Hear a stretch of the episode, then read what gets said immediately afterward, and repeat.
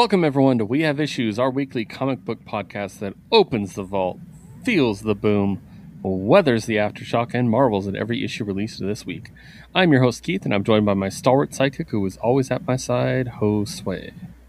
I know it's stupid at this point, but goddamn it, is it the most funnest of times over on the Morbius streams?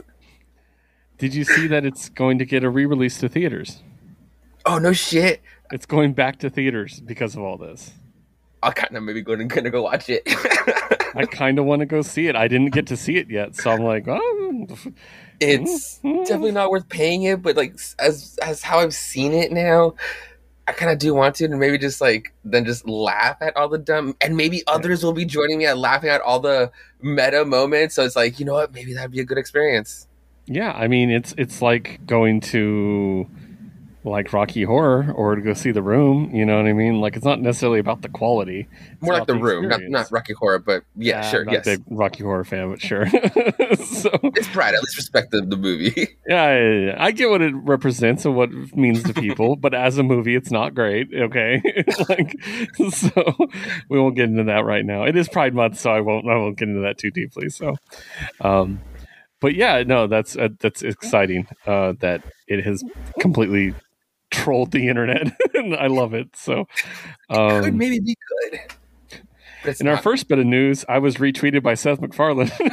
so, so um, everybody watch the Orville; it's fantastic. But, uh, but yeah, we're going to talk about our comic book news. And um, oh, just tiny thing happened. Joe Quesada has announced that he's leaving Marvel. Holy shit. Holy shit! like and not even like in a like good riddance like Didi like D- Didio, but like it is probably like the best time to do it. At least probably to get like a fresh head up up on that seat. But damn it, did he do a lot for Marvel? Yeah, I know he's he's controversial. Mhm. There are people who don't like him. Those people are not correct, by the way. Um, he's never done anything wrong. And if you compare him to, say, someone like Jim Shooter, who definitely was more problematic and was also the head, or even Stan Lee, who definitely didn't quite handle things the way he probably should have when he was in Right. I think Joe Quesada's done a really great job. I think it's going to be very, very interesting who takes his place. I know. I'm so curious for where they can just like take it. Uh, I, yeah, I, I think it might be time for a woman. yeah. I'll be so I'll be so stoked. Yeah, I'd be so I, stoked. I think it'd be really interesting. I also think like if you think about what Quesada was before he became editor, Mhm. when he was like the in-demand creator, they wanted to make sure they kept in house and gave occasional assignments to. John Hickman, Yeah. Donnie, no, Donnie Cates wouldn't be in No, it. no, no. He's That's, that's too big of a chair. His his head would explode. His ego would just Al Ewing, That'd be oh my god uh, for how for how great he is and how quote unquote early in his career, at least for now, where how he's just skyrocketing. Yeah, that'd be the probably that'd probably be the name for for how smart he writes his comics. Yes. Yeah. Interesting, hmm interesting, interesting. But it's just like all these like names that we love just have titles everywhere. It's like where they had to like just stop all their booms, all their I- all their ever- everywhere uh, books. That would suck. Yeah, yeah. Like the big superstar ones, the big indie like art auteur ones. Like Hickman is probably a little too auteur, but I Mm. think they would do it just to nail him down in Marvel. That's what they try to Yeah. do. But I don't know. I mean, Ewing would be a good shout. I think. Um, and then uh, I don't know. We'll see. like Gail? No, I don't think Gail wants to be in charge. I think she she, like- has too much fun. Because she's barely coming back to like make a comic like with with Yeah, I don't think. I don't think that's even her goal. I don't. She's too much of a troll. She doesn't want to actually be in charge of True. like a corporation. You know what I mean? Yeah. Like, I don't know. We'll see. So don't want to speculate too much. yeah. Stan DiDio is the of Marvel. Oh my god, shut up. That's why he left, just so it could be like a safe, uh, so that it wouldn't be like an overlap or anything. the good news is we might get some more Joe Quesada comics. Yeah. this. Very so, interesting. Very excited about that. So, um, next up, quick update on Comixology. Amazon has removed the ability to purchase comics directly in the Oh Comixology app for Android users. It just gets Wow. worse, doesn't it? Jesus Christ. I, I don't have much to say. I don't use Comixology very much. Usually, when we have like an interviewee coming up and I want to make sure I read all their books, that's where I get Mhm. them on. Um, but other than that, I don't really don't use it all that much. But that sucks for a lot of people because I know digital comics are a huge medium right now. So Yeah. yeah, awful. So, and then I got a trio of DC stories to wrap us up. First of all, the original artwork from A Death in the Family, where Jason Todd was killed in Batman 438, the cover art, uh, which is done by Mike Mignola. The original art is up for sale Cool. in an auction. Uh, it's hasn't been sold yet, so we don't know how much it's going to go for. Bat fans are ravenous too. So Yeah, especially like ironic Bat fans. But I do, I do kind of really, really badly want it to give it to Liz because she would hate that to get the the original art for the cover of the book where Jason Todd died. just frame it, frame it over over the dinner table. yes. Um. Next up, uh, DC is officially reforming Batman Inc., which is coming out of uh, Shadow War. Hmm. And they are going to get a new series written by Ed Brisson with John Timms doing the art. what? That's actually pretty cool. Yeah. My my issue with it is is like I'm curious to see who's going to be members. Because there's some characters that I don't really think are appropriate. like Mhm. um not in the not in the one that's in right now, but okay, th- there's a character named Man of Bats, which is just a Native American version of Batman Okay. and it uses a lot of stereotypes Ooh. and i really don't like the character and my, liz's husband and my roommate evan is native american and he really did not like the portrayal of the character so i want to Oh. back that up it's not just a white guy saying Yeah. that. um he rides a buffalo His yeah he, wear, buffalo. he has he has a big feathered head head headdress Mhm. but he's supposed to be the batman Yeah.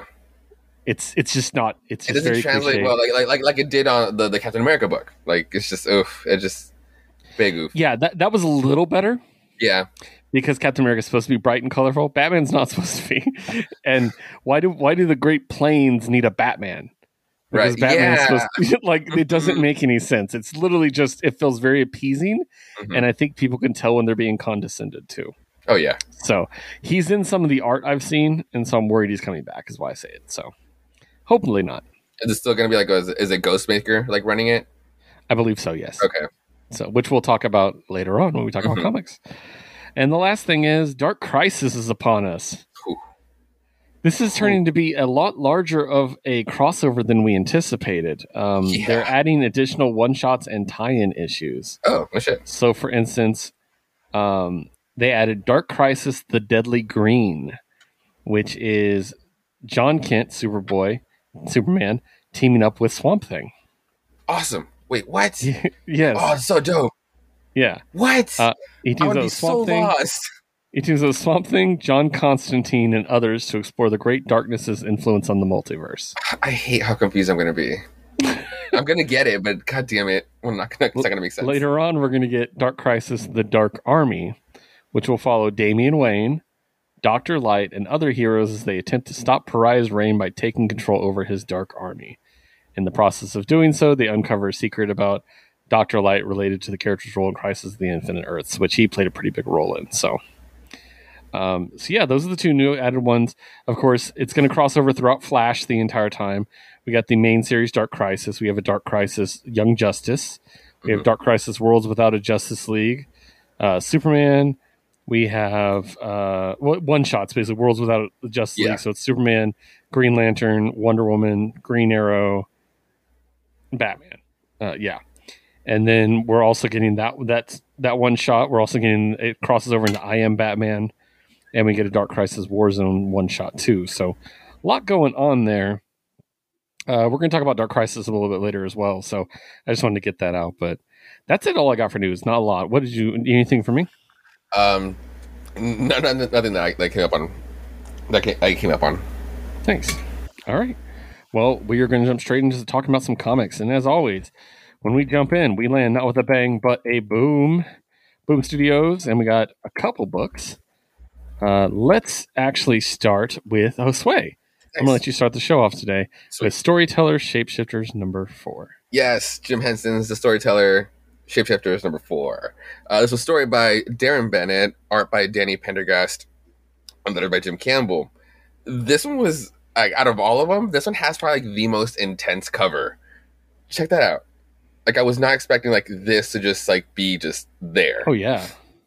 And it, and it, very- it, I mean, it is kind of an intense book, uh, but not as much as like the cover. But it's just like, holy shit, where we gonna go with this one? Because especially like, because again, like issue two is the one that made me fucking just cry, like really good. I had a good, good cry in that one. So anyway, in this one, um, uh, um, I go, of course we start with the storyteller and the dog.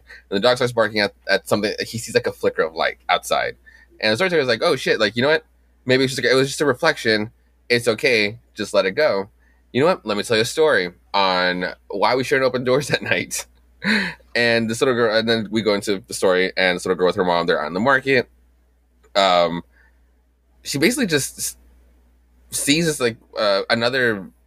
Uh, it's like an, an older lady, and she kind of does like her little rhyme, and then uh, at one point her her walking stick like hits her bowl of uh, her bowl of like grains of rice, and she like literally stops mid song and starts, starts picking them up one one at a time, and starts continuing her song, and then she sees the little girl and like kind of snides at her, and kind of freaks out the little the little girl, and she runs to her mom.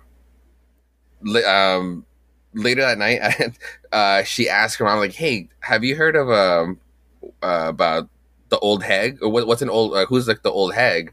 And I was like, "Oh shit!" Like my grandma used to tell me that story. Yeah, it's like this is like this this old lady, this, this wicked old lady, kind of is like in every other village, and she would kind of take off her skin into like pure flame, and then if she would kind of go about to house to house, um, and then she would kind of go inside, and then she would and she would kind of like take you away, and you would die. And but that's the, and she was like, "Oh, that's weird. Like I haven't heard like that story hasn't come up in like forever since like my grandma's time. So whatever." And so that night, um, the little girl does see like a little flame, uh, uh, like a almost like not a will o wisp, like outside out of the in the um, in the forest, but something reminiscent. So she kind of she opens the door, and that's the thing that the narr- the narrators are saying, or like the storyteller starts saying that the mom had the story right, but she didn't have the cautionary part right. Where like if you see it, Mm. don't open the door, uh, or I just because if you if you close it, it's not you're not safe. Like basically, it's it's not vampire rules. The door is permanently left open for that for that spirit, which is actually a, they call it a, a soucouyant.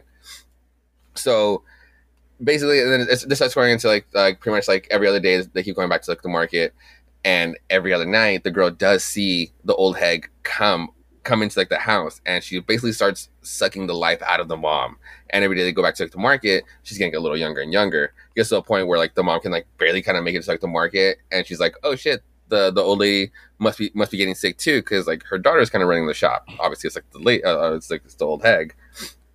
Um, so she um the, the little girl basically kind of like tries to uh she's wait for she waits for the old hag at one point at one uh, one night and to follow her into into the forest. And she basically finds uh, she finds the old hag talking to this like old tree um and she gets like kind of gathers information on how to kind of take care of her. She gets spotted she runs it um but it was like the thing that said in the beginning. She had she had prepared like this giant um or she she tipped over the old hag's uh, bowl of grains of rice, and that was like her trick. She had like literally has to she has to stop everything she's doing and pick at them one at a time until it's all clean. And so she bought enough time to basically take care of her. And like, and the mom was, was good in the end, but yeah, it was it was just sucks. I really thought the, the mom was gonna die uh, in this one because it really was like she was gonna win. Um, but yeah, that was it for storytellers. That was all. That was all four. Yeah, that's that legend sounds really familiar to me. They count the grains of rice by one by one. Yeah, and I've, I've heard I've seen it in other times where it was like, but it's, it was like fairies that have to do that. But it, it, again, Yeah. like fairy tales. Nice. All right. Well, next up, um, I'm going to talk about Magic number 15, Mhm. uh, Planeswalker cover. Nice. Yeah. So, written by Jed MacKay. We have art by Ig Guara, Jacques Salomon, Mariana Tabo, and Kath Lobo. Colors by Ariana Consoni and letter by Ed Dukeshire. Um, this is the issue where we actually get some questions answered, which is really nice about what's going on with the planeswalkers. Why can't they walk in and out of Ravnica? What happened to our three main planeswalkers? All that stuff. And basically, um, some force is preventing them from walking. There's something blocking them. And while they were out defeating Marit Lage, the government passed a law that there's no that planeswalkers are illegal. So that's Oh. why everybody turned against them. And who shows up to stop them but Aurelia? oh my god, yes! Yes. So, So badass. she's the one that shows up to enforce the law and basically put them in jail for being planeswalkers. Uh oh. Yeah. And um, in the meantime, we find out that Jace did not die, Okay. but his powers changed Ooh. in a way that's fantastic. And I'll talk about He did die, technically, actually. Mm-hmm. Um, but we'll get back to the white type of way. Yeah, we'll get back to that. But in the in the b- big fight with with Aurelia, the Gorgon turned her to stone. oh, fuck. Yeah. Which so she was able to stop them. And then we find out the mastermind behind it all is Niv Mizzet. Wait, really? Yes, but not really. There's a thing going on because this is a big robotic dragon, right? Right. Well, back to Jace. So Jace's powers have changed because he did die, right? But he was able to escape. His soul was able to escape. So now he's a ghost. And it's something to do with the death magic that was going along, the necromancy Liliana was channeling. It basically turned him into a ghostly form. He can no longer touch the minds of the living because he's dead, could no longer cast any illusions when I tried, they could only be seen in mirrors because death, you know, mirrors. It's like a thing, right? Yeah. And but other ghosts could see him, so he can communicate with ghosts. And he's like, "So I'm not a telepath, a mind mage anymore. Not precisely. I call it instead to the t- minds untethered from flesh, like myself. I am the ghost speaker, and the dead are my companions now." I need a Jace Ghost Speaker Planeswalker card immediately. Is that like a black card now? Blue black would be great. Yeah. Holy shit. So- Ah, man, because there's like the Ghost Council. Teysa could get involved. I, I, I fucking Teysa's like my fucking girl too. Uh, but Kaya, right? Yeah, Kaya from like our, our original three. She's kind of like a Ghost Walker too. Exactly. So, um, so he meets up with them and is explaining this whole situation. Oh, And He okay. explains he talked to a ghost, and it's the ghost of Niv Mizzet, Ooh. who is like something's going on. And what we find out is, with all of our planeswalkers together now, uh, except for the, the three, they're still trapped in Ravnica. Yeah. but uh, Chandra and all of them they're they're with Jace now, and they're like, what what's happening? They're like, who could bend a coward like Davriel Cane and scum like Tibalt to his will? Who else had the resources to construct such an elaborate trap? Who else could wear the metal body of Niv Mizzet and like it's a set of clothing? Of course, it's Tezzeret. Oh. Eee. It was all his plan to usurp Ravnica and make planeswalkers illegal. Oh no shit. But he can still planeswalk in and out because there's an artifact called the Immortal Sun that's under Ravnica that blocks that blocks planeswalkers. okay. And he can turn it off and on for him and his people. Mm-hmm. So yeah, now now we know what's going on. And the best part is is like they're like um they come up with a plan. We don't know what the plan is yet. And um uh, Chandra is like, Jace, when we get where we're going, can you get the local ghost to answer some questions, point us in the right direction? He goes, I can, if they're ghosts to be found, of course. She's like, Oh, don't worry about that. Where we're going, there's no shortage of ghosts. Innistrad. Oh. Ooh. yes. So I'm very excited, dude. It's very good. I love it. It's, it's starting to answer the questions. It's all starting to tie together. I really enjoy that. So, That, that, that's a good one. Yes. Yeah. Which brings us to our last boom book. Ah, so this is a good issue. Once in Future, number 26. Written by Kieron Gillen, illustrated by Dan Mora, colored by Tamra Bonvillain, and lettered by Ed Dukeshire. Time is running out. so, um, literally, uh, Rose is comes face to face with the Green Knight, and with you know her taking on the Gawain role and what's going to happen to her later that year. Um, they continue working with the Merry Men, which is really great. We get some really sweet moments between Duncan and Rose, which I really liked. Um, I love how the grandma has changed since the beginning of the series. Oh my god, yeah. Like, like she's still cheeky, she's still making jokes, but at least she's like a little more giving with some information. She also seems more, way more loving to him yes. and trusting him. Trusting him would be the word I would use, actually. So, and then everything going on with with Duncan's mother and and Lancelot, and the search for a new Galahad. When we already have a Galahad, we have Galahad at home. so, Fucked up. I that character is going to be very important. I'm very excited about it. So, Yeah. um, but yeah, everything building up, and then we find out the plan, and it's fantastic. And I Oh my god, it. it's so good.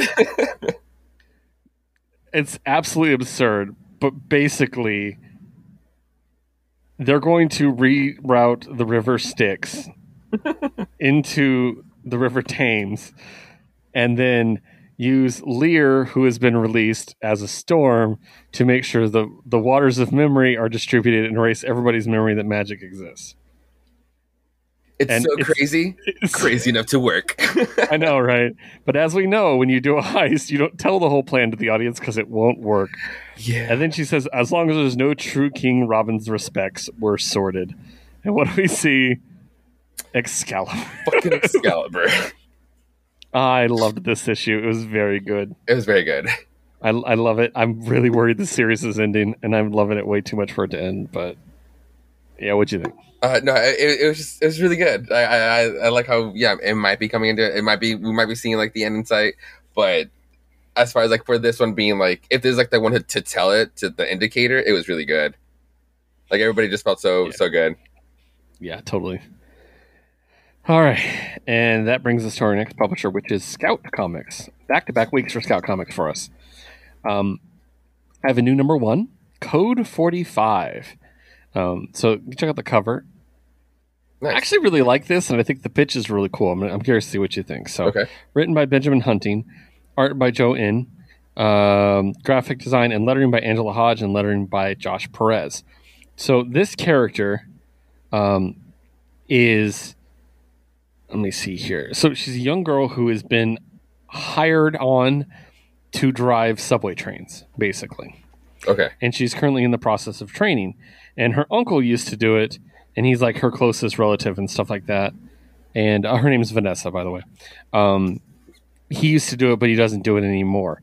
And there's a lot of like superstition around it, and there's a lot of like only the most experienced people can drive the trains at night for certain reasons and stuff.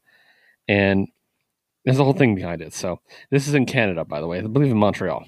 Okay. Um, so she has a roommate who's a DJ, and he's always trying to get her to go out with her.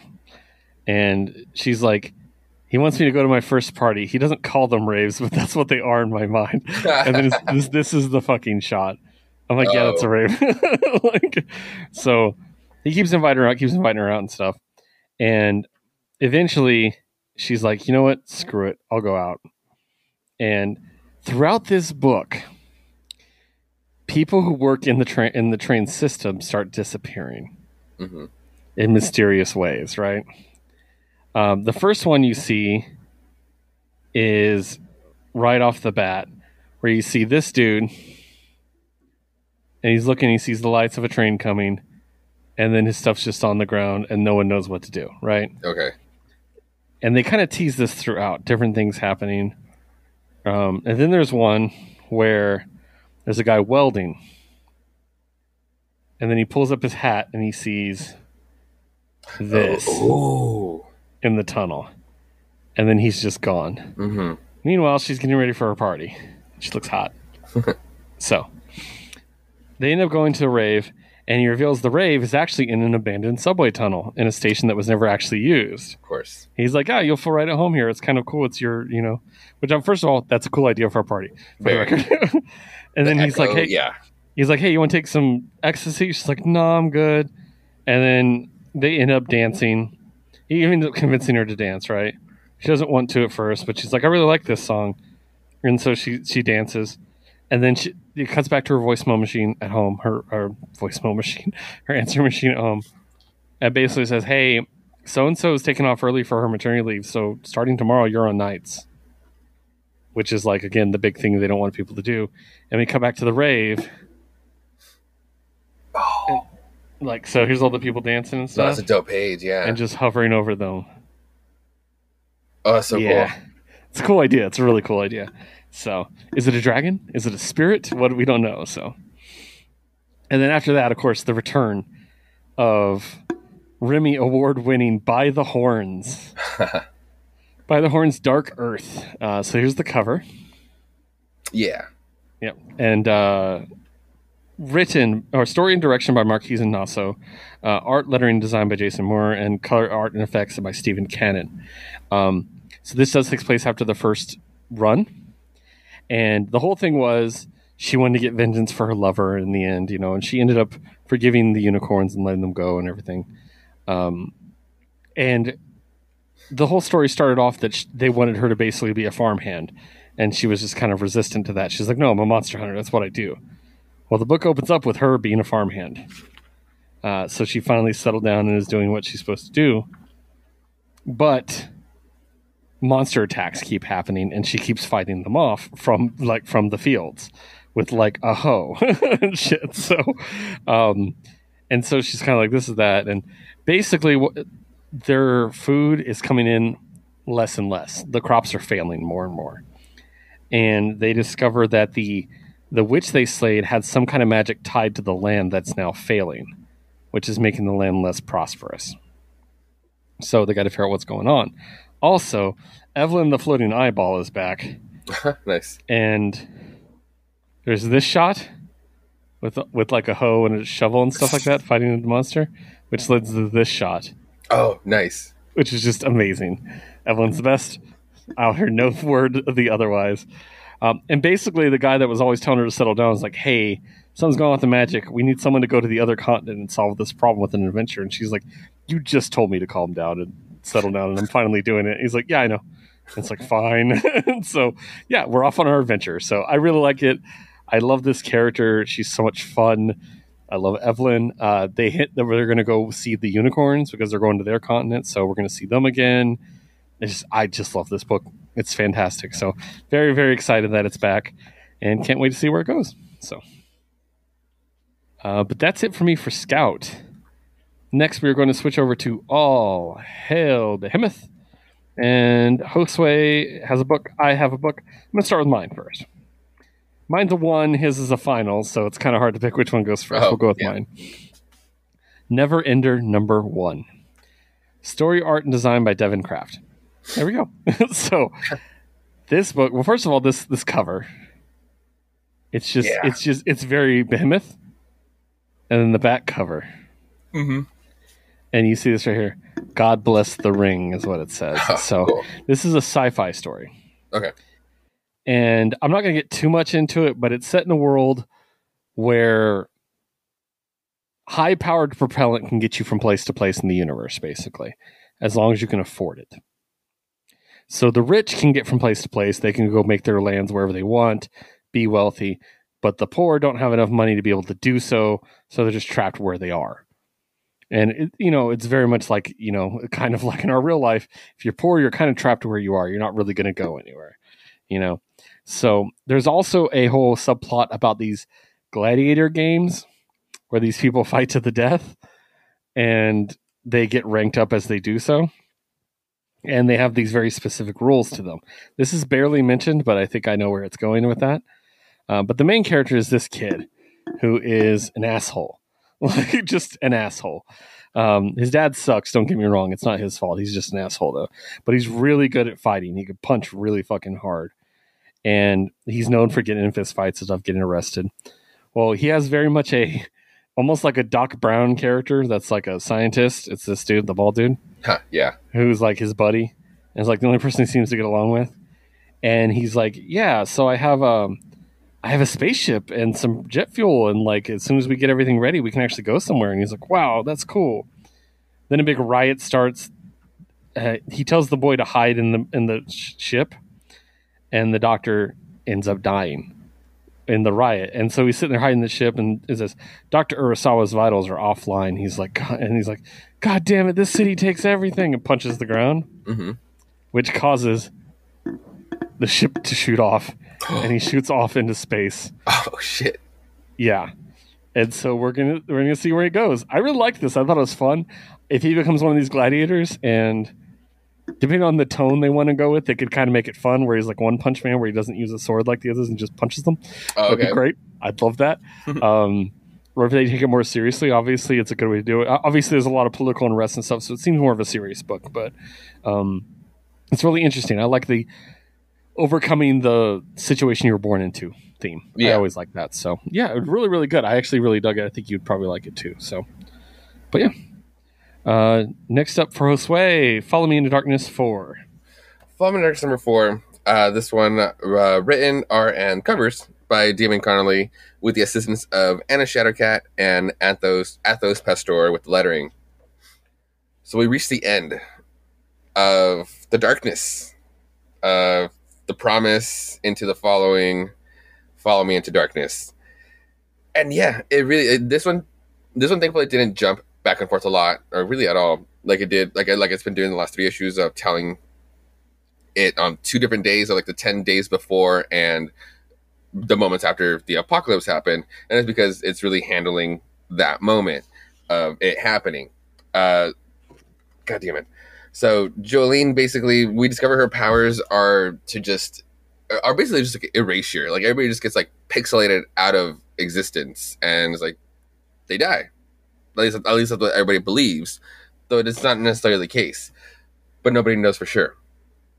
Um, so yeah, so Jolene basically kills a- a- Edgy in the last issue, and now everybody's kind of like against her because she's like the one basically going to cause cause everything. To which she does. Um, she she she basically she does unlock the darkness, and that's basically promising. That's the the outcome that we've been reading. That, I, I thought I thought this was to lead. I thought we are going like it's to be like a whole um a bait and switch that they were kind of avert the the apocalypse, even though we've been kind of seeing it of like the the kind of the aftermath, uh, or maybe they're to like rectify it. But no, like it happened. Then we got we just get the details of like the events that followed of like kind of a, what what we've known. It's just like it was basically filling in like the middle. Like the end is filling in the middle um, with the darkness following, it was also just like I guess like a bunch of atomic bombs just went out. Like it was just people just did die, and they had to just kind of like adapt after that. That's why it really was the apocalypse. Um, so now we kind of get like the post part after the apocalypse, and they're gonna go after Jolene again. Only she's just like the book just ends with her erasing herself. It was just like before getting even getting to her, it just she just says bye to everyone, and kind of like the darkness went away. So they, so with her going away, kind of, uh, I guess like she kind of also fixed her own apocalypse here. I guess everything was was okay, but then that's, that's really just now where it just cuts. It just goes with the end, and then we get to we get an epilogue of Jolene meeting up meeting up again with Yuko, uh, the, the the brother, and and but I'm pretty sure this is where where we get to like it's they're not dead. I'm pretty sure them being flipped out of that other existence was to just go to this other elsewhere, not not necessarily being dead, and then they're just being left there, just almost they're just gonna figure it out being here, and that's where this part gets left out, it gets left over, and the epilogue too is just almost like a it was kind of a gag to, towards one of the assholes that gets beheaded but is kept alive. And there's a moment where I guess yeah, when they're all gonna come back for the 2.0 to take care of Jolene before she erases herself, the head is uh, the head is just pleading to to kill him to, to so so he can just stop being ahead uh, and being miserable. But after all of that, they literally forgot about him in that house. So that's kind of the end. And then you turn the page and, then it says definitely the end, and then parentheses or maybe not. So we'll see. Um, one of my gripes on this was the pages after eight, no, six plus after nine issues it sucks that the 10th one they had to change the the paper quality because that was one of the reasons why i stuck with the book was the presentation of this book even though i was kind of lost throughout it um, i just really really liked looking at it and then this issue the, for the last issue it really went all out with like the, like i was saying there's some presentation in this book where it's just like some of the best pages of like, throughout the whole series and it wasn't to like my pages it was just like uh, it was just like my, my one gripe with, with this one but yeah, it was it was an interesting ending. Maybe now I can actually tackle all 10 issues together and it actually make the most sense. Uh, but yeah, it was one hell of a project. Nice. All right. And uh, next up is Dark Horse Comics. Um, I'm going to start with We Have Demons, number three. Three of three, by the way. It's the Nice. end. At least of the book one, it says. So, Okay. Uh, probably come back. By Scott Snyder, uh, Greg Capullo, Jonathan Glapion, uh, Dave McCaig, and Tom Napolitano. Um, I'm not going to go beat by beat. It was pretty great. It does resolve the first arc and does have some really cool moments, hmm um, including. Uh, I mean, this is spoilery, but basically the whole point is they're trying to look for more of the the holy metal that to make the swords that can kill the demons, and they projected that this this meteor was going to fa- fall with a whole bunch of it in it. So they end up fighting this demon, and they like chop her to pieces Oh, but she but she ends up reforming and she gives like a demon speech where it's like you think this is over? You're so fucking stupid all of you. Have no idea what you're going to be, it's no clue what's coming. And then she just gets hit by the meteor. Oh, awesome. it kills her which is excellent. And they're like holy shit that's enough to make like a thousand swords. So now the whole thing is they're recruiting they're making a bunch of swords and recruiting more soldiers. And it's great. So it was really good. It ended very well. It definitely brought to close everything in the first arc so definitely check it out i really liked it um, but it does say like yeah um, end of book one is what it says so we'll see and then we also have Avatar Adapt or Die number two. I'm not going to talk about it for very long. It's obviously the Avatar movie series, uh, written by Corinna Bechko, art by Beni Lobel, color by Wes Dzioba, and letter by Michael Heisler. Now, it is kind of branching the two movies and how the two societies are coming together, and it deals with a plague in the um, Na'vi uh, group with all the children getting sick. So I'm not going to get too much into it because it is an issue too, you know. Um, but as we go on, I'll probably talk about a little bit more. But yeah, good issue. I think it um, I, it ended with a really cool like last page. I thought I like that. So, yep. Quick dark horse jaunt. Let's talk about Image comic books. Um, we don't have a ton this week, Josue. Yeah. Uh, but what we have, we have quality, is what we have. Yes. Yes, we do. So, Little Monsters, number four. Oh. Written by Jeff Lemire, drawn by Dustin Nguyen, letter by Steve Wands. Um, so this is the one with the little kid vampires, in case anyone was wondering. Um, I really liked this issue. Uh, I honestly got kind of sick of some of the kids by the end of it, but it's the ones I think I'm supposed to be sick of. Yeah. I was kind of annoyed by the twins at a certain point. So you know what happens at the end of this. so, um, and then I never remember his name. Their name, this fucking kid, Right. the one who's causing all the problems, Yes. is a little bitch, and I hate him. so, but I really like the other team. Uh, you know, the one with the little girl, Right. Right. uh, Romy, and I forget the other two's name, but um, I really like them. I think they're interesting. I'm very curious to see where that goes. And I do think it's very interesting that the the one with the guitar hmm says, "I'd forgotten what they smell like," which means he remembers Yeah. and never told the others, which is interesting. So, Mhm. but yeah, I thought it was a really good issue. I thought it had some pretty shocking moments, especially at the end. Yeah. You know, but uh, yeah, really good. What do you think? Um, I think this is probably like my favorite issue. Uh, I did. I Oh, obviously yeah. I, I enjoyed the other the other three, but there was this like mystery tone, obviously on purpose. But it it it kind of made those issues go by a little too fast every single time. Where I wanted a little bit more about the lore or just just knowing a little little bit more about the kids. And kind of like one of the reasons why I love this issue so much was getting kind of the backstory on the twins. It was they kind of they, they were kind of the ones that, that made the this issue for me, and it's kind of like what I've been what I've been seeking f- from this issue. It's just like give me a little bit more words, give me a little bit more more story about about what's going on around it because Yeah. it's, it's a mini. It's like it's it's all it's, it's, it's wrapping up, and like you you're just now giving me information. So. Um, yeah, we're starting to get origins, which is nice. right or, or even like movement around like when they when they find the, when they find the camp and how it quickly goes to shit i really like that scene especially with how she shows up how she just stands there Yeah. so creepy i, I love this Yeah. issue this is this, this is the issue I, i've been waiting for Some of the best vi- visuals of the series so far. yeah which made me which actually made me bummed out about the ending like the cliffhanger i was like you quickly just took that away from me Yeah. All right. Next up is the finale. oh Question mark. for Step by Bloody Step. Oh boy. Okay. Story by Si Spurrier, art by Matías Bergara, letter or colors by Matheus Lopes, graphic design by Emma Price, and glyphology by Jim Campbell. So in the end, it was truly dialogueless. Yep. Except for the very last line, which wasn't even dialogue, it was stage direction. So uh, which is a girl awake or girl wakes. So I thought this was really good. Um, I thought this definitely tied the story together very well at the end.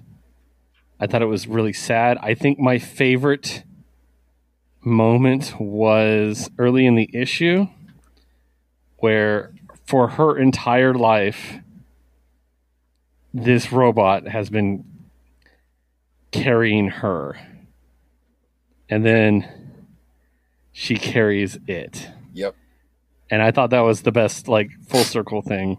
Just this last shot hmm of her just dragging it. I just loved that. But yeah, it definitely came full circle. I thought it was really cool visually. I definitely am going to sit down and read all four again back to back just to kind of like make sure I catch everything because it's one of those books I think you need to catch. Everything. start it over. Yeah. Yeah. But I, I thoroughly enjoyed it and I thought it was very beautiful. There's some really great, beautiful imagery in this issue specifically. What did you think? Um, I mean, I, I really enjoyed it because I, I wasn't here for the last one, and I really enjoyed that that last issue. So it was very hard to to listen to Liz's uh, review on that one because boy was that a good issue. She was so wrong. I mean, it's Uh, not for everybody. It's it's no, yeah. it is it is a dialogue-less story. So if it, it doesn't click with you, you're not going to like it. You know what I mean? Like it does. It can't explain itself.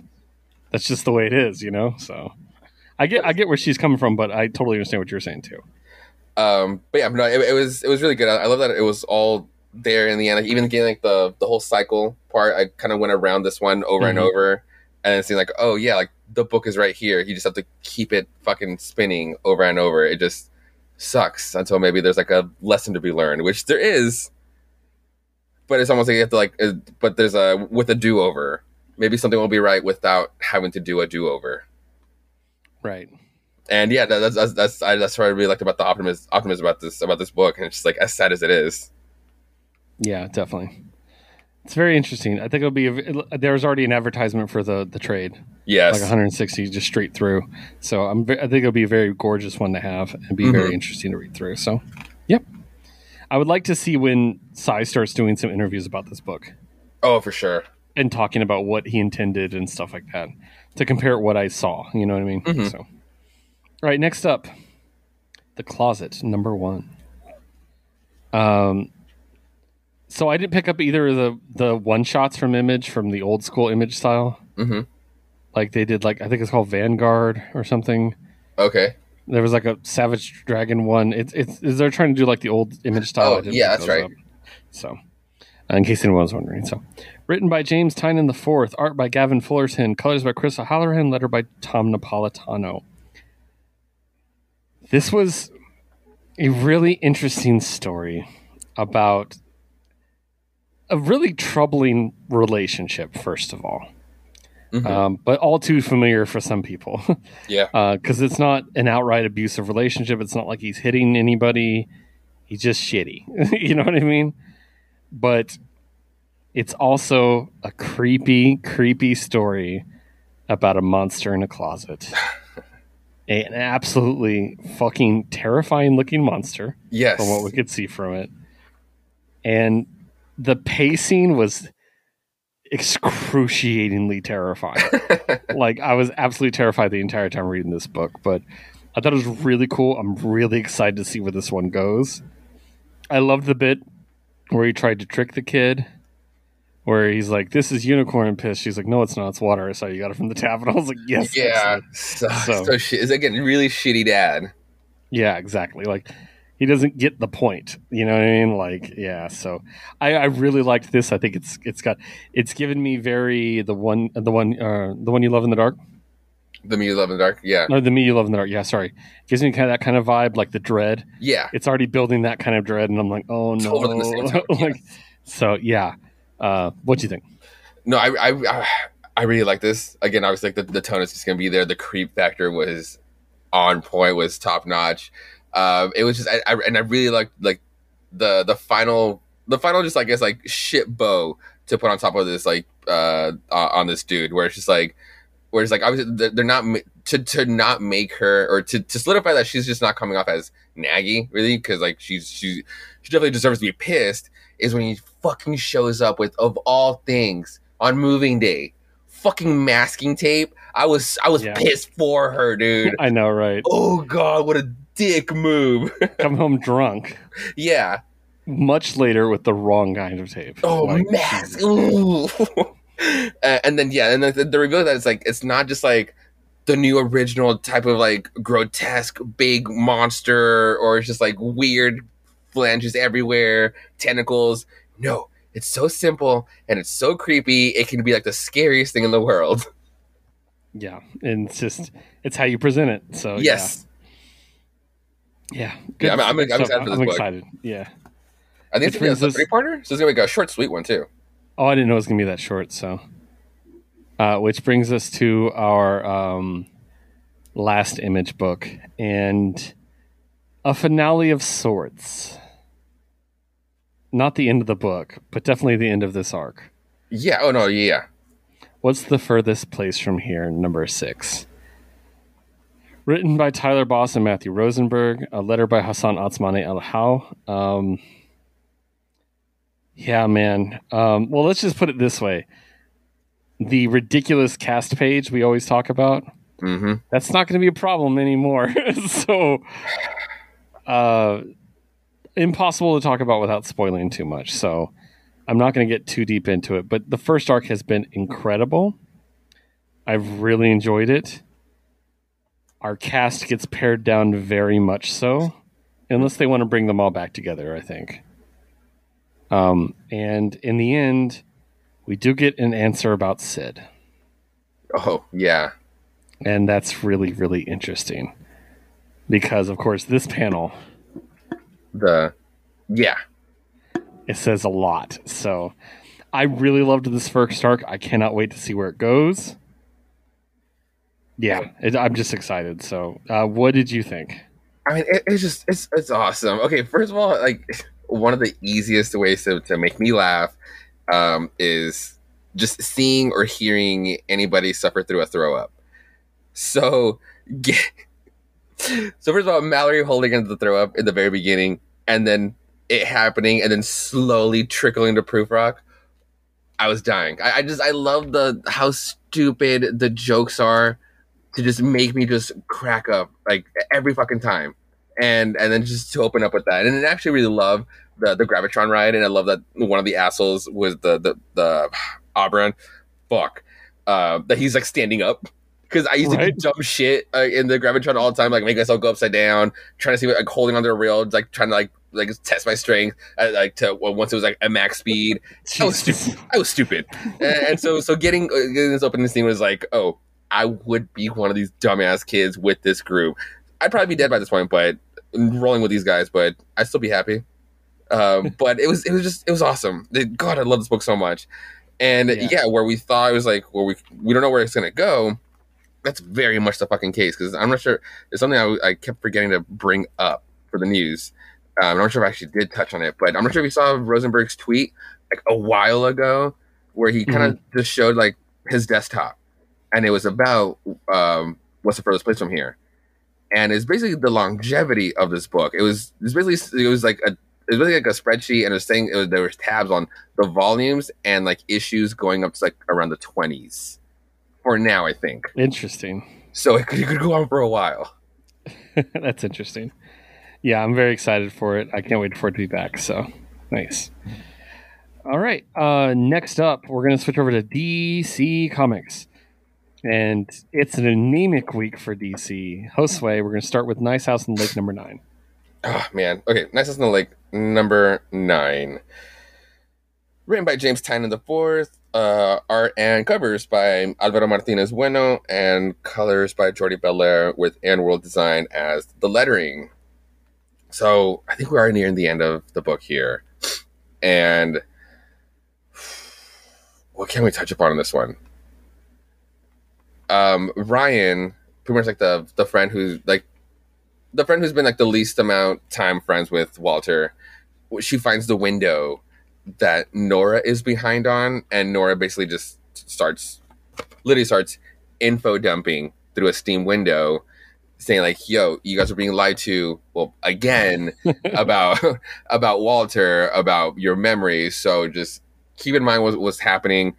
Uh, just like y'all just need to be alert. Like it's not what y'all think. Just like at least so she knows this information. She doesn't really pass it over to the others, but obviously they're, they're gonna start catching on because they're the ones are, are thinking about okay, maybe we should go back home now. Maybe I kind of want to talk to my folks. Was like why are we here for so long? They're also figuring, figuring their own shit out. Oh, I mean, by figuring their shit out is that they realized there was an accident. Uh, the the artist that showed up, like the friend that showed up out of nowhere, like he was lost in the other room. Um, because he was kind of stressed out because he was. I mean, he's been stressed out because he's just been making all these mock-ups for everybody's design requests for around uh, around the place. So the massage, the the, the masseuse is gonna give him a fucking acupuncture uh, massage. Only it doesn't work because they're kind of be they're kind of they've kind of been immortal. Basically, what they find out is like every two minutes, every single needle would just poke out or just stick out would come out and mm. they re- and then they started testing. They started testing by incision, uh, uh, cutting an incision on themselves, and then instantly healing. And they, so they show it to everyone. So the whole group is now figuring out that shit's not fucking right. Meanwhile, Nora, uh, it's like um, Ryan, as she was eavesdropping with Nora, Nora um, Nora's gonna have a meeting with Walter, and Walter's like gonna show her a different door, a different portal, so to speak. And Nora had let Ryan know is like at this time there's gonna be a small window for you to just like check it out. As in wink wink, follow us through. And that's kind of where it ends. Like Walter does meet up with Nora and they go to the, yeah, they literally go uh, a hexagon door open. So it's like it's at the ship, it's where are they're going, and then Ryan is ba- barely runs it through and is, is able to make it to a door. So we'll see. I don't know if the next I don't know if the next one will be the last one. Interesting, yeah. Hmm. I mean, I'm, i really like this book. I wish I'd got on from the beginning, but yeah, it's, it's a good little dread without just being without just having like the gore. Or this, it's not really that. It's just like a good thriller. Yeah, definitely. All right, uh, two creepy books from James this week. Next up, Shadow War Omega number one. Oh, one yeah. shot, of course. The Shadow War has concluded and very satisfactorily. Written by Joshua Williamson, art by Stephen Segovia, Mike Henderson, Howard Porter, colors by Hi-Fi, and letters by Troy Peteri. So we kind of talked about the big reveal of Geoforce in the mm-hmm. last issue. Kind of explained it. I've, I did not really think about it from the Talia point of view, like why he hated Talia, and this book does a really good job of explaining why. Did you read that book? Obviously, what we're going to talk about. Did you read Checkmate? What? Yeah, yeah. Oh, yeah. Oh, okay, okay, okay. Yeah, yeah. No, that I, I read that because it was Checkmate versus Leviathan. Yeah, okay. And that was when Talia was like a quadruple agent and shit. She was betraying uh-huh. everybody. So, um, but yeah, so I didn't really put it together with Geoforce because I forgot he was even like that nationality. It didn't click with me in my head at the time. Mm-hmm. So, um, yeah, we kind of wrap it up. And unfortunately, I mean, like some DC events the change is kind of undone immediately. Right. And that bothers me. Like, just let things breathe a little bit. You know what I mean? Yeah. The good news is that Talia seems to. I, I think this book was about Talia in the end. It was about Talia and Damian. Mm-hmm. And I think that was really well done. I think Talia definitely had a character arc, and I think it was treated very well.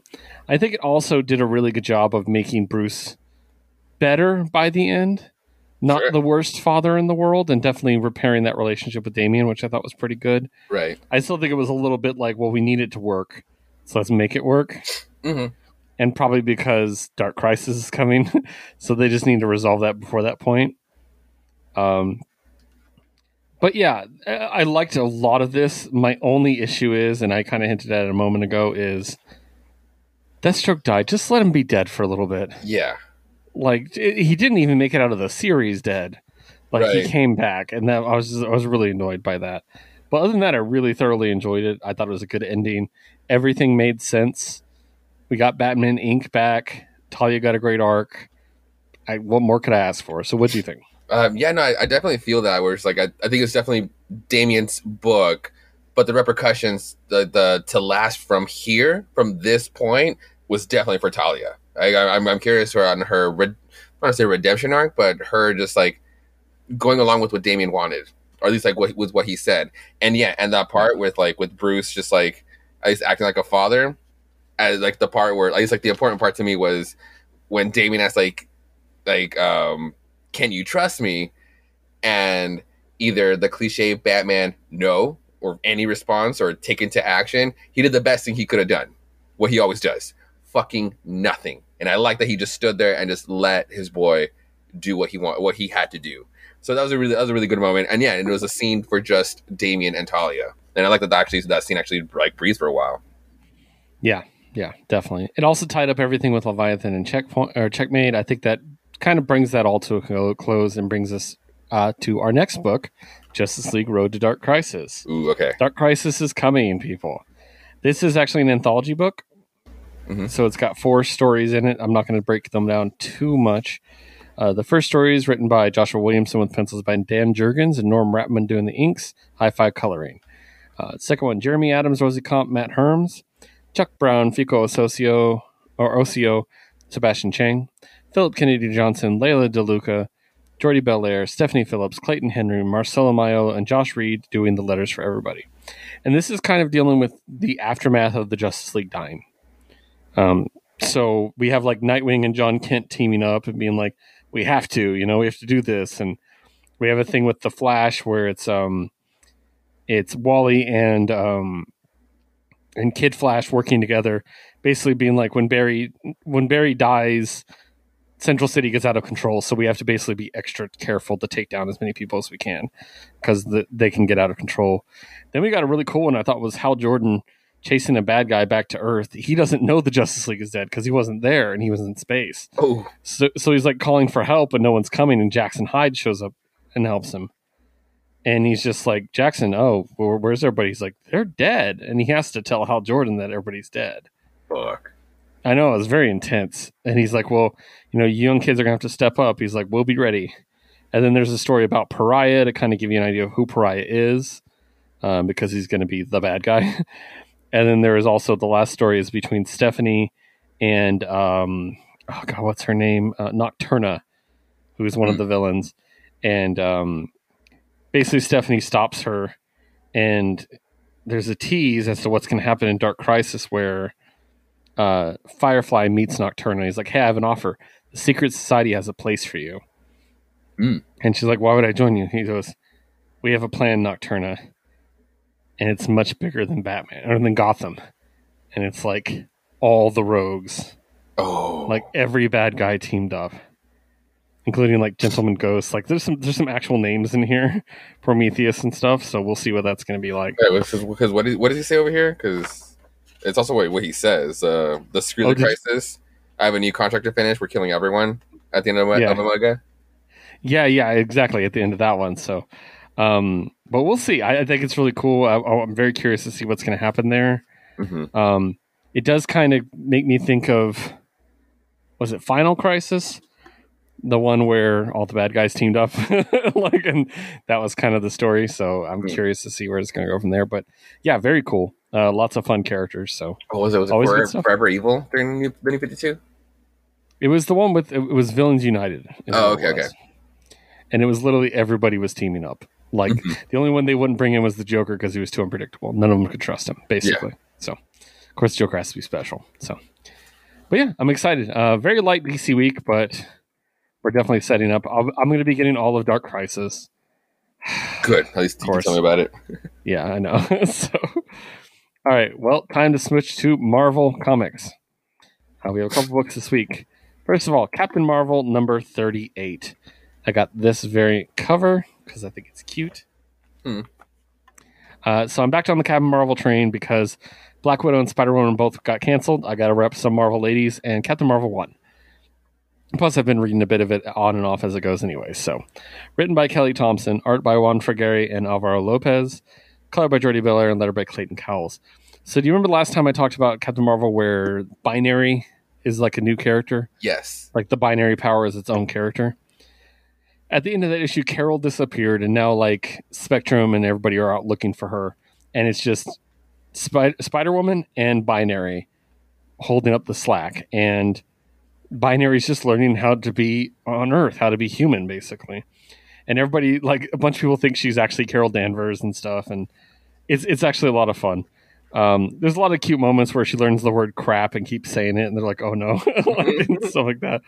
Um, but yeah, and then the cool thing is we get a tease at the end where Carol is, and she appears to be on another planet somewhere, fighting monsters. Hmm. And there's kind of an implication of like she doesn't know what's going on. She's lost her memory, but then you realize she's actually not there. It's like a simulation in her mind, and she's tied up in a chair that has some magical stuff on it. And it's revealed who's holding her captive. Agatha Harkness. Oh, no, ooh, no shit. It was Agatha all along. and she also has the Enchantress and Scarlet Witch tied up too. Yeah. So we'll see. We'll see what's going on there. So uh, good stuff. I loved it. Next up, Ghost Rider 3. I had to get this variant because it's amazing. Oh, It's oh, that's literally him on the side of a building. Yeah.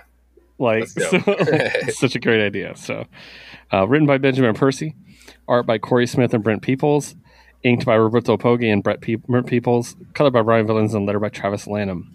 Um, yeah, we're just kind of still dealing with the Spirit of Vengeance tour of the of the uh, country. Basically, Johnny Blaze going around finding some shit that needs to be corrected and correcting that shit in a Ghost Rider style. This time, it's a truck, a semi truck that's just wrecking people. You read this one, right? Yeah, I know, totally. Oh, okay, good. And of course, well, what does Ghost Rider do to a semi truck? He makes his own semi truck, which is insane looking, of course. Really cool. I really dug it. It is dealing with into more of the relationship between the two of them and how he doesn't quite trust the Ghost Rider. You know, he, he saves the innocent kid, and he's like, "Get the fuck out of here!" Because you're, uh, you're basically, I'm, I'm going to be out of control. Yeah. Um, so I think that's really cool. We're kind of going back to basics of Ghost Rider, which is really interesting. We also get more information about Agent Warroad and about her background and about how she is the darkness, you know, and all that stuff. I thought that was really cool. So, uh, what do you think? Um, no, it's, it's, it's, I'm really liking this Ghost Rider issue, uh, in the series, because it, it does take me back to the the Daniel Way and Jason Aaron run from like the mid 2000s run. It's just like it's that that good, just like just the the black, just the black top fucking Ghost Rider focus story, and it's almost it almost feels like a supernatural episode on this one, especially with like the the whole semi track, and One even like or X Files, or something like that. right, um, even adding to like the the the dude who pick, who picks him up the the the murderer that, that picks him up. I was like, like that that Yeah. scene was like played out really creepily too. Um, I, I'm really liking it. Just three issues in, and it just it has like a good creep factor that's like that is set in the MU. Exactly. Yeah. Awesome. Next up, Avengers Forever number six, which Josue needs to catch up on because I Yeah. need his opinion on Every these. time you tell me, I really like it. Every time you talk to me about it. So this is the multidimensional Avengers that are currently composed of Robbie Reyes, the All Rider from Earth 616, a Deathlok, and Tony Stark, Ant Man of Earth 818. And we meet a new member of the team in a world where there is King Killmonger, which is Killmonger in the Destroyer armor Oh that he shit. stole from the Norse gods. Uh huh. He travels the multiverse, killing every T'Challa he can find. Jesus. Yes, and there's an origin that is like very Superman for this T'Challa. Mm-hmm. It's like parents send him off in a rocket ship Oh, before yeah. he's killed. Like it's very Superman. I thought it was great. Um, but long story short, T'Challa. This T'Challa is trained, and they call him the Sky Spider. I think it was. Hmm. Um, so he has like Spider-Man webbing and stuff.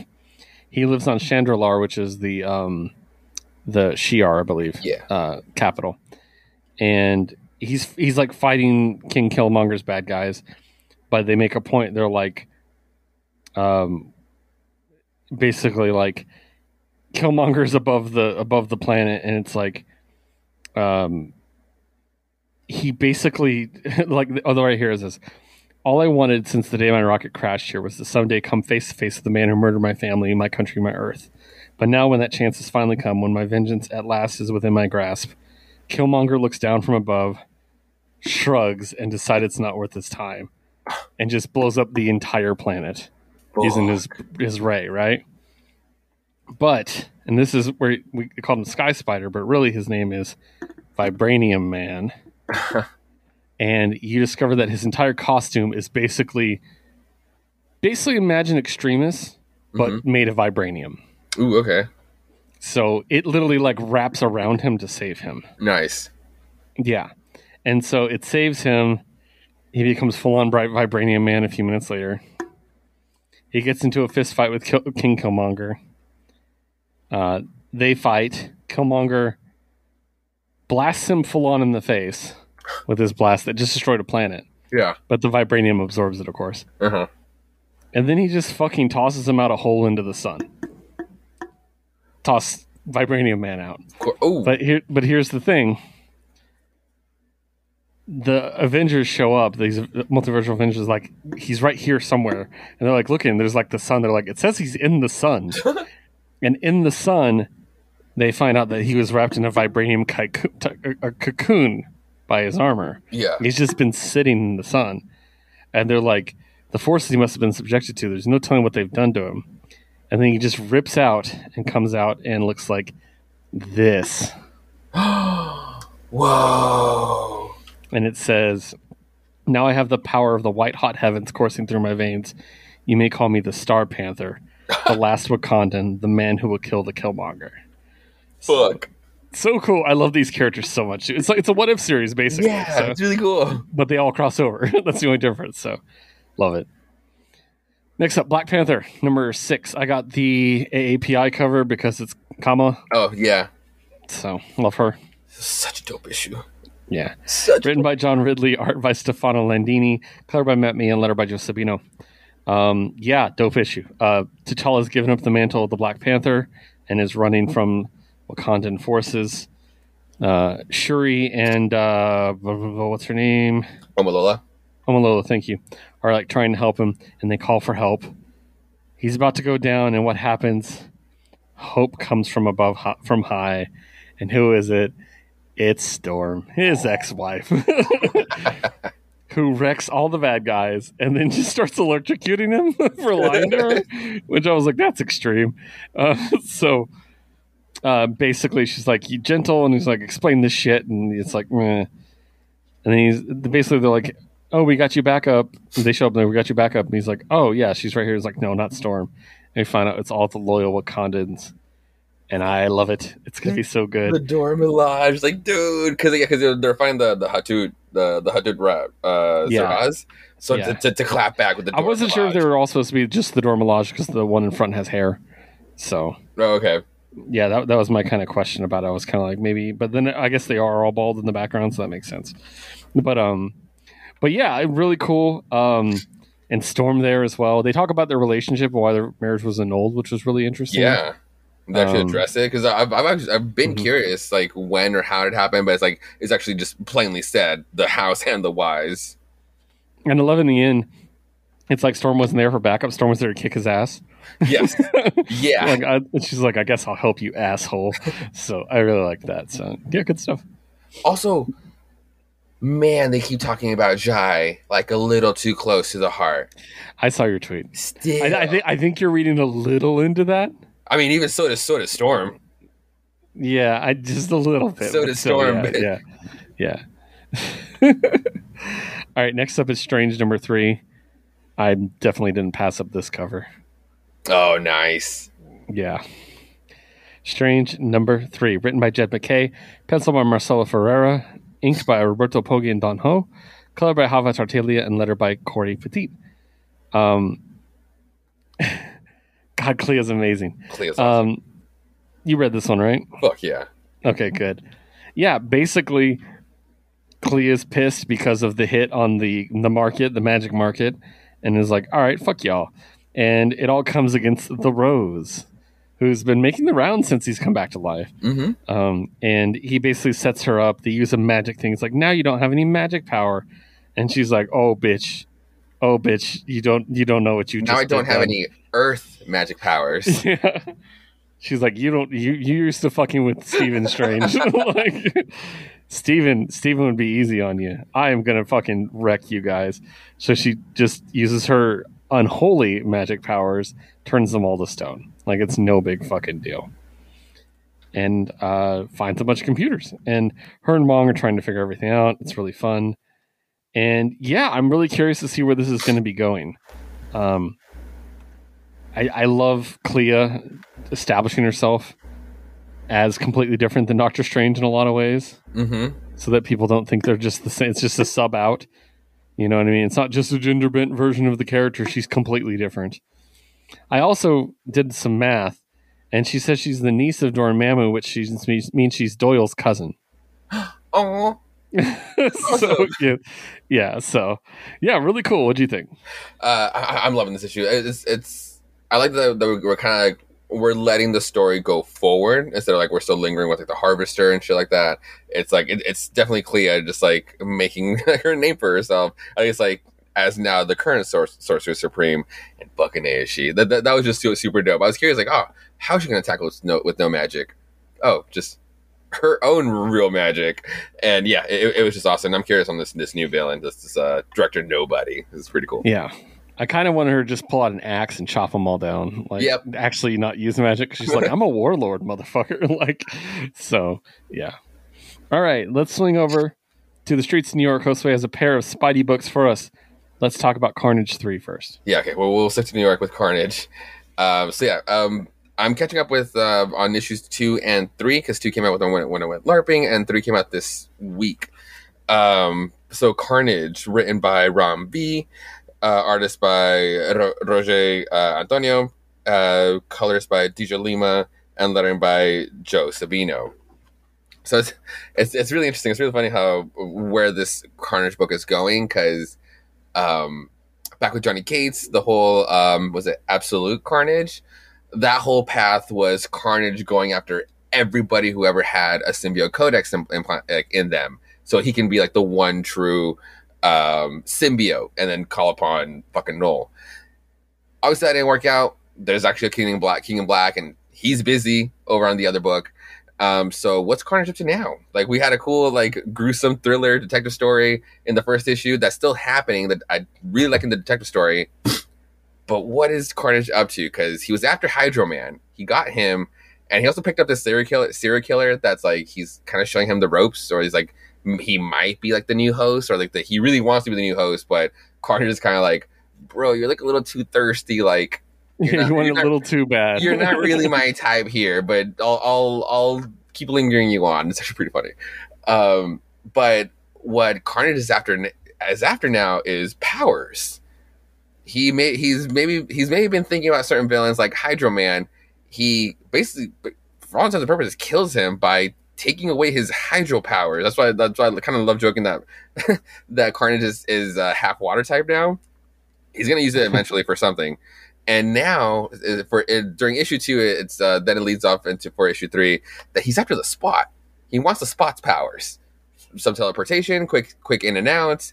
So it's, it's a whole it's a whole uh, fight between between the two. And it's really cool because like the spot thinks like he can just go away get away from all spots. But Carnage just literally doubles down and sends all of his tentacles through every spot and eventually it's going to get him it, he just uses it. He overwhelms him. He overwhelms his own spots against him. Um, the serial killer kind of jumps in the way to kind of or grabs the, the spot's leg to kind of distract him, and Carnage just like seizes the opportunity and throws a tentacle over at him, and literally cuts the serial killer's hand off. And as like as like a fucking, I'll I'll use that to, to for, for his advantage. And yeah, he goes into the spot and just kind of carnages himself in, from inside out and just like splits him into into a bunch of shreds and takes takes a spot. The serial killer's kind of like, oh my my hand, and then Carnage is like, this is what I'm talking about. The transformation, like, is like it's like I gave you a, a, a fucking pass here. Like I gave you a, a moment of transformation. All you're complaining about is going back to your your shitty little hand. Uh, no. Uh, so it's it's really funny how he's just toying with them because he keeps teasing him how it's like the detective the detective is the one that's actually kind of like like he's the one with the, with like a purpose. He's the one that's actually transforming and like going or, or like at least following a cause, even though it's kind of like after Carnage. But uh, but at the same time, what what I haven't said is that during in issue two, he was actually very close to catching the Carnage and and the serial killer, and and it was it was when he was and it was when Carnage was absorbing the uh, Hydroman's powers, and because of like the whole distortion of like the powers trying to maybe like adapt into Carnage, it was a bunch of like almost like water waves or just like it's like uh, it, I guess maybe like it was very high pun or like in uh, high pressure because he almost like the detective almost got like he basically got killed. Like he kind of like all of his limbs got like shattered, like kind of blown away. But Carnage caught him and basically was is was gonna glue him back together. And then you turn the page and he's wake he's he's waking up in a hospital. He, he maybe is is hallucinating. Only this whole time he's been kind of going crazy and he's been hearing a certain voice in his head, like almost like giving him like bad thoughts or like giving him like bad hallucinations. And you think, oh shit, it's Carnage. He put his own symbiote in there. Only it's it's referring to himself as Cletus instead. And they've been very much separated since Cletus is supposed to be dead. It's turning out to be a very very cool story. It could have been like the easiest Carnage story, but it's it's a really cool thriller. Uh, uh, a, a, a, a cool looming de- detective thriller here in a Carnage book, and it makes me think of, of an Aftershock book, if anything else. It kind of makes me think of Buddy Mask a little bit. Nice, awesome. Well, for a completely different Spidey book, let's talk about Miles Morales, thirty-eight. Yes, to a whole different New York. Uh, this one written by Saladin Ahmed, uh, pencils by Christopher Allen and Alberto Foche, inks by Oren Jr., Jose Marzan Jr., and Alberto Foche, and colors by Brian Reber with lettering by Cory Petit.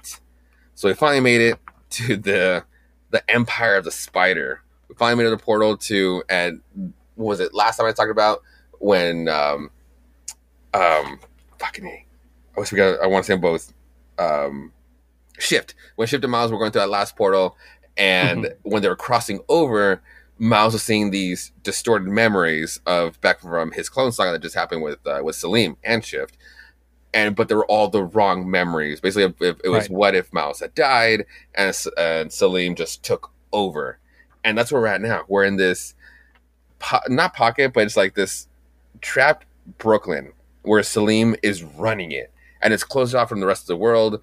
It's like he's not he, he's not ruling the world. He just owns this part, and it's really like the way he runs it. It really it is closed off from the rest of the world, and they can't get it, and nobody can get in either. Um, there's a resistance group that is run by, or there's a general, General Ganke, and but he's like fucking much older. It's like it's it's weird how maybe like how time is different here because right because the the one who's running the resistance is Billy, little baby Billy, little baby sister Billy. Aww. She's like running this resistance force, and she's like, so, but my, and Miles is not saying, or Ganke is telling Miles to like, yo, don't slip, don't say that you're her brother because obviously right. he look obviously he looks just like Selim, and Billy hates Selim, and so they've been holding that information from him. Um, to, um, he they tell her that Star, Starling was kind of like one of the first to to die um during the resistance, so they kind of like she is she they basically treat her as a martyr. Um, so yeah, that's it's kind of him like learning the ropes on like this this fucked up reality and how and what he can do to kind of help out around here, even though he looks just like Selim um, they, they, they, take the fight to him, at least like to one of the facilities. And it's like, oh, it's like maybe with me and Shift, we can turn the tides here now. But again, this is a what if Miles had died in, during the Clone Saga?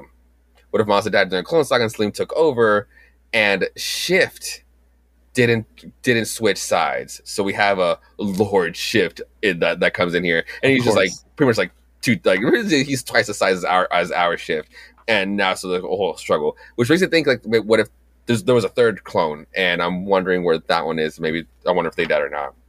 Right. But yeah. Well, weren't they unstable? Did they? I guess they resolved that. Shift was the only unstable one. The other one was more spider-like, and I think yeah, they could still talk. I think they were more. They, they could talk uh, telepathically. That's what it was. Didn't but didn't they like end up falling apart or something? Oh, that's right. Uh, but I mean, like we're we're now in the Empire. What if he figured it out here? Yeah, yeah I was gonna say. I assume they figured it out as well. Oh, I was gonna say so. And that's right. And then for the cliffhanger to to stick around uh, for this the start of a pretty cool, dope event. Selim hasn't aged. Selim has been kind of keeping it young, even though Ganke's older. Billy is uh for all an adult now. So it's like, what is going on here? So they basically do get to like at least like they do beat Lord uh, uh Lord Shift and they find uh, a room. That's like oh sign got signs of electronic activity behind that door. And they burst it open and it's like what the fuck? It, it almost looks like a another cell. Like who's this? Like oh shit. Hey old timer how long is it like it's, it's an old guy. And it's like it's like wait I know that face. Those eyes that's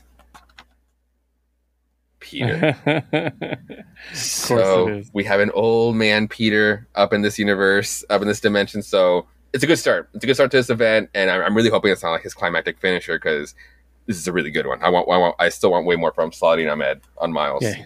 yeah, no one's compared to him when it comes to Miles. Yeah, like, he's he's the master of Miles, so that's mm-hmm. great. Awesome. All right. Uh, well, we're going to wrap up, of course, with the trip to Krakoa, as always. We only got two books. First up is an alternate version of Krakoa with X Men 92, number two, House of XCII. Uh, I'm assuming you read. No, it's the one I also need to catch up on. Ah. Written by Steve Foxe, art by Salva Espin, color by Israel Silva, and letter by Joe Sabino. I'm actually not going to talk too much about it because it's literally like the Moira story, but told because it's Jubilee in this world instead of Moira. So it's literally the same story.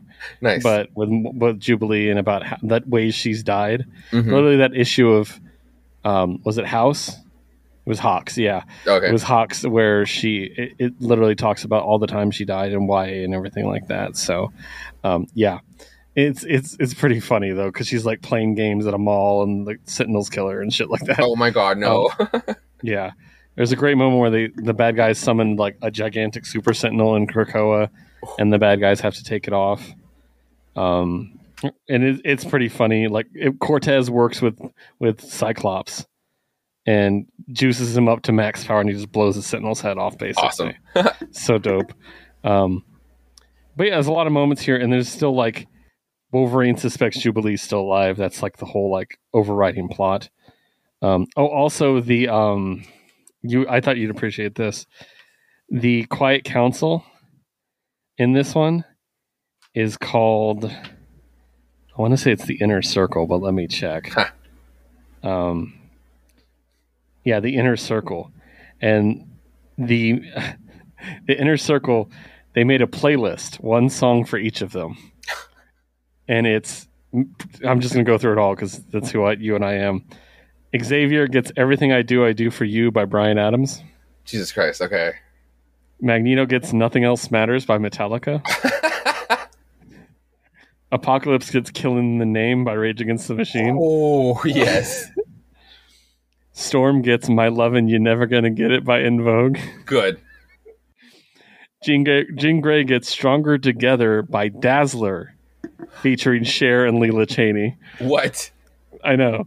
Cyclops gets "Achy Breaky Heart" by Billy Ray Cyrus. Oh my God, Cyclops! You would, you would. Emma Frost gets "Justify My Love" by Madonna.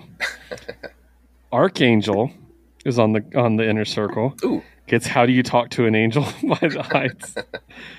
Callisto, what? should be on the fucking council, by the That's way, in our world, one. gets "Pretty on the Inside" by Hole. Oh. O- Omega Red gets Drain You by Nirvana. Oh my god, his little broken heart. Oh my god.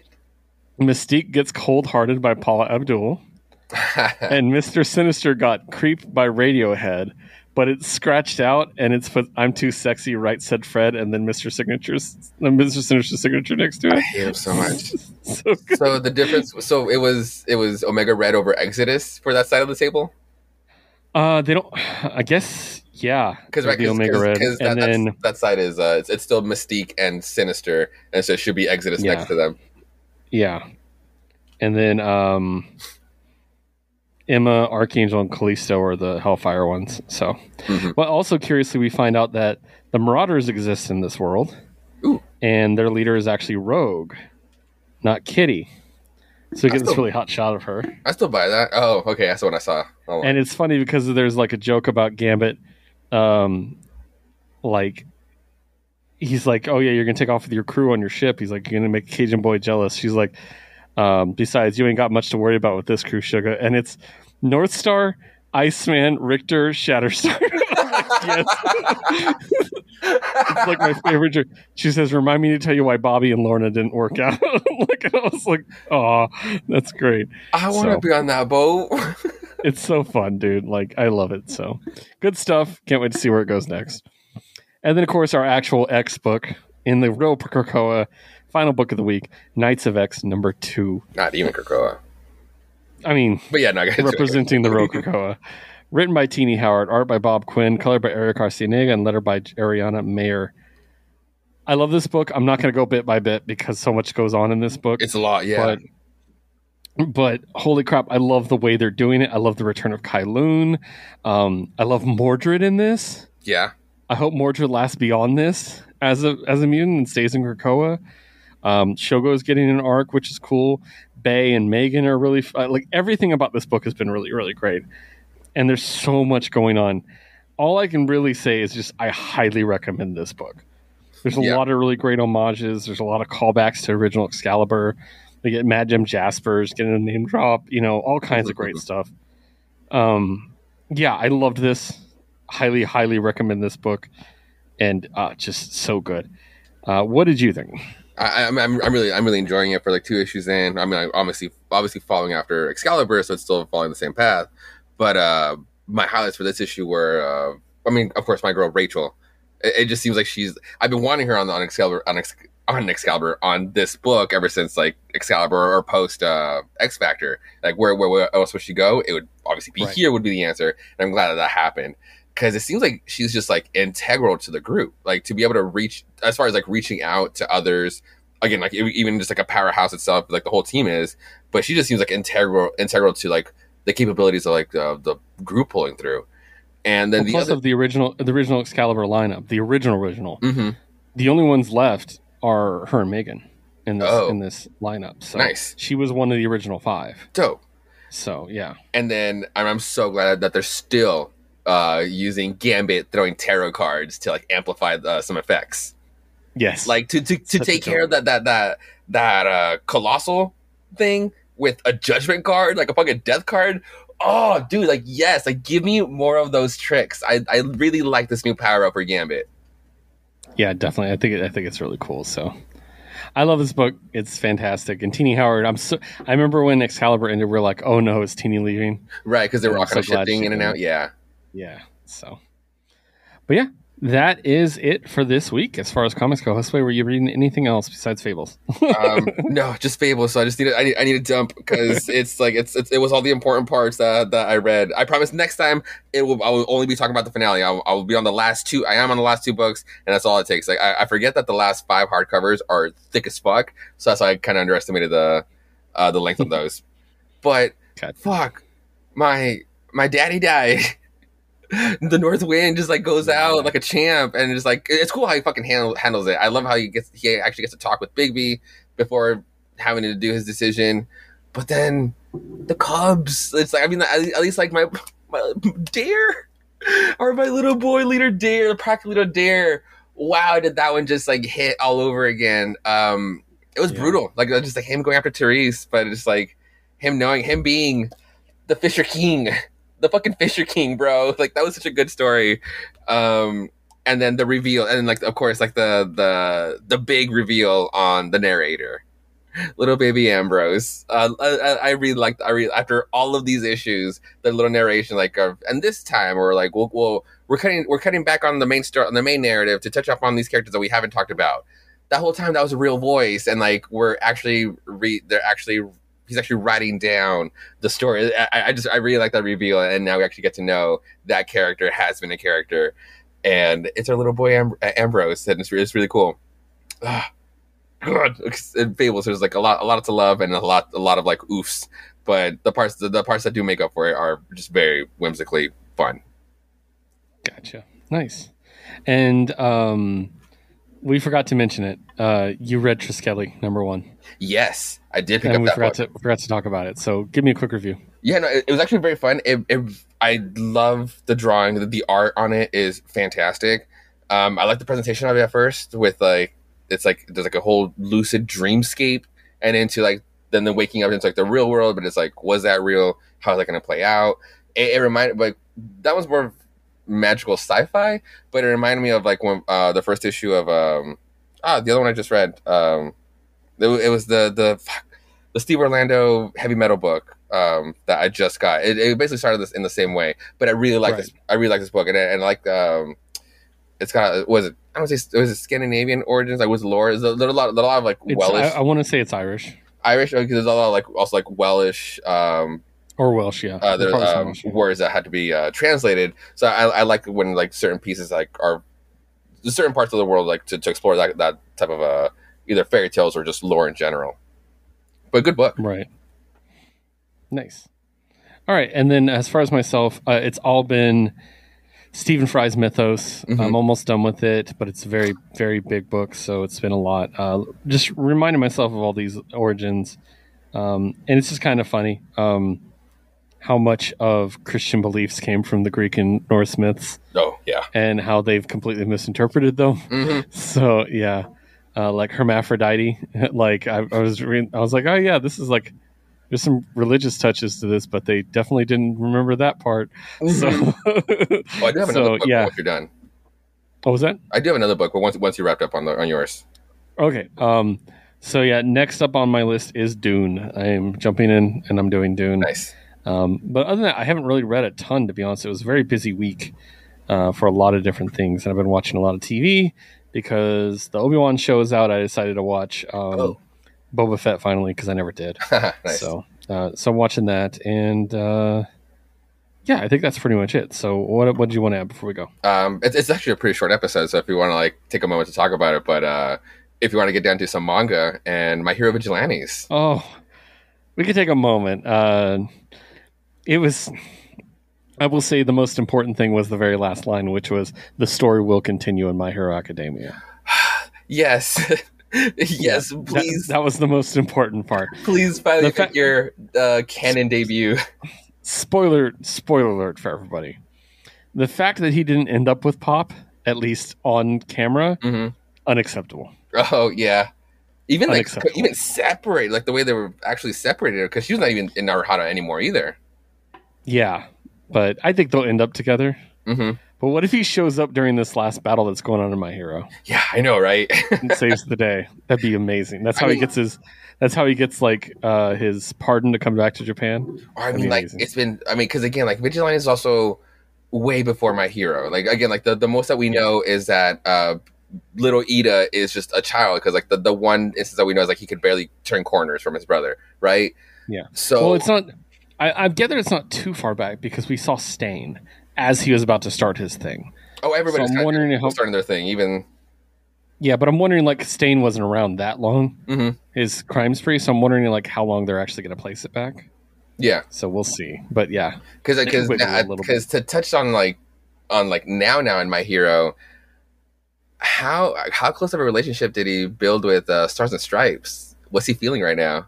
You know, right. Yeah. Because I'm pretty sure he's just been in America this whole time. So he's been making his name there. I'm sure he's known Star and Stripe, and it's like, whew, it's getting huge. And I'm, I, I can't wait to make, I can't wait to see him in in the real in the real canon.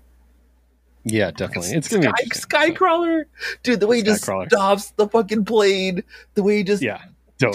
just pumps those shoes. Oh my god, That's he's gone f- there from where he started. dude. Best arc, best arc ever. Like I love it. Koichi's our boy. Like everybody, if you if, And at the end with Knuckle Duster, yo, the the full Yeah. circle to co- like to come back to the beginning like that. That was that was great. yeah. So good stuff. Great stuff. Uh, if all anybody's right. on the fence uh, about My Hero Vigilantes, it's a great spin-off. Don't Read it. yeah.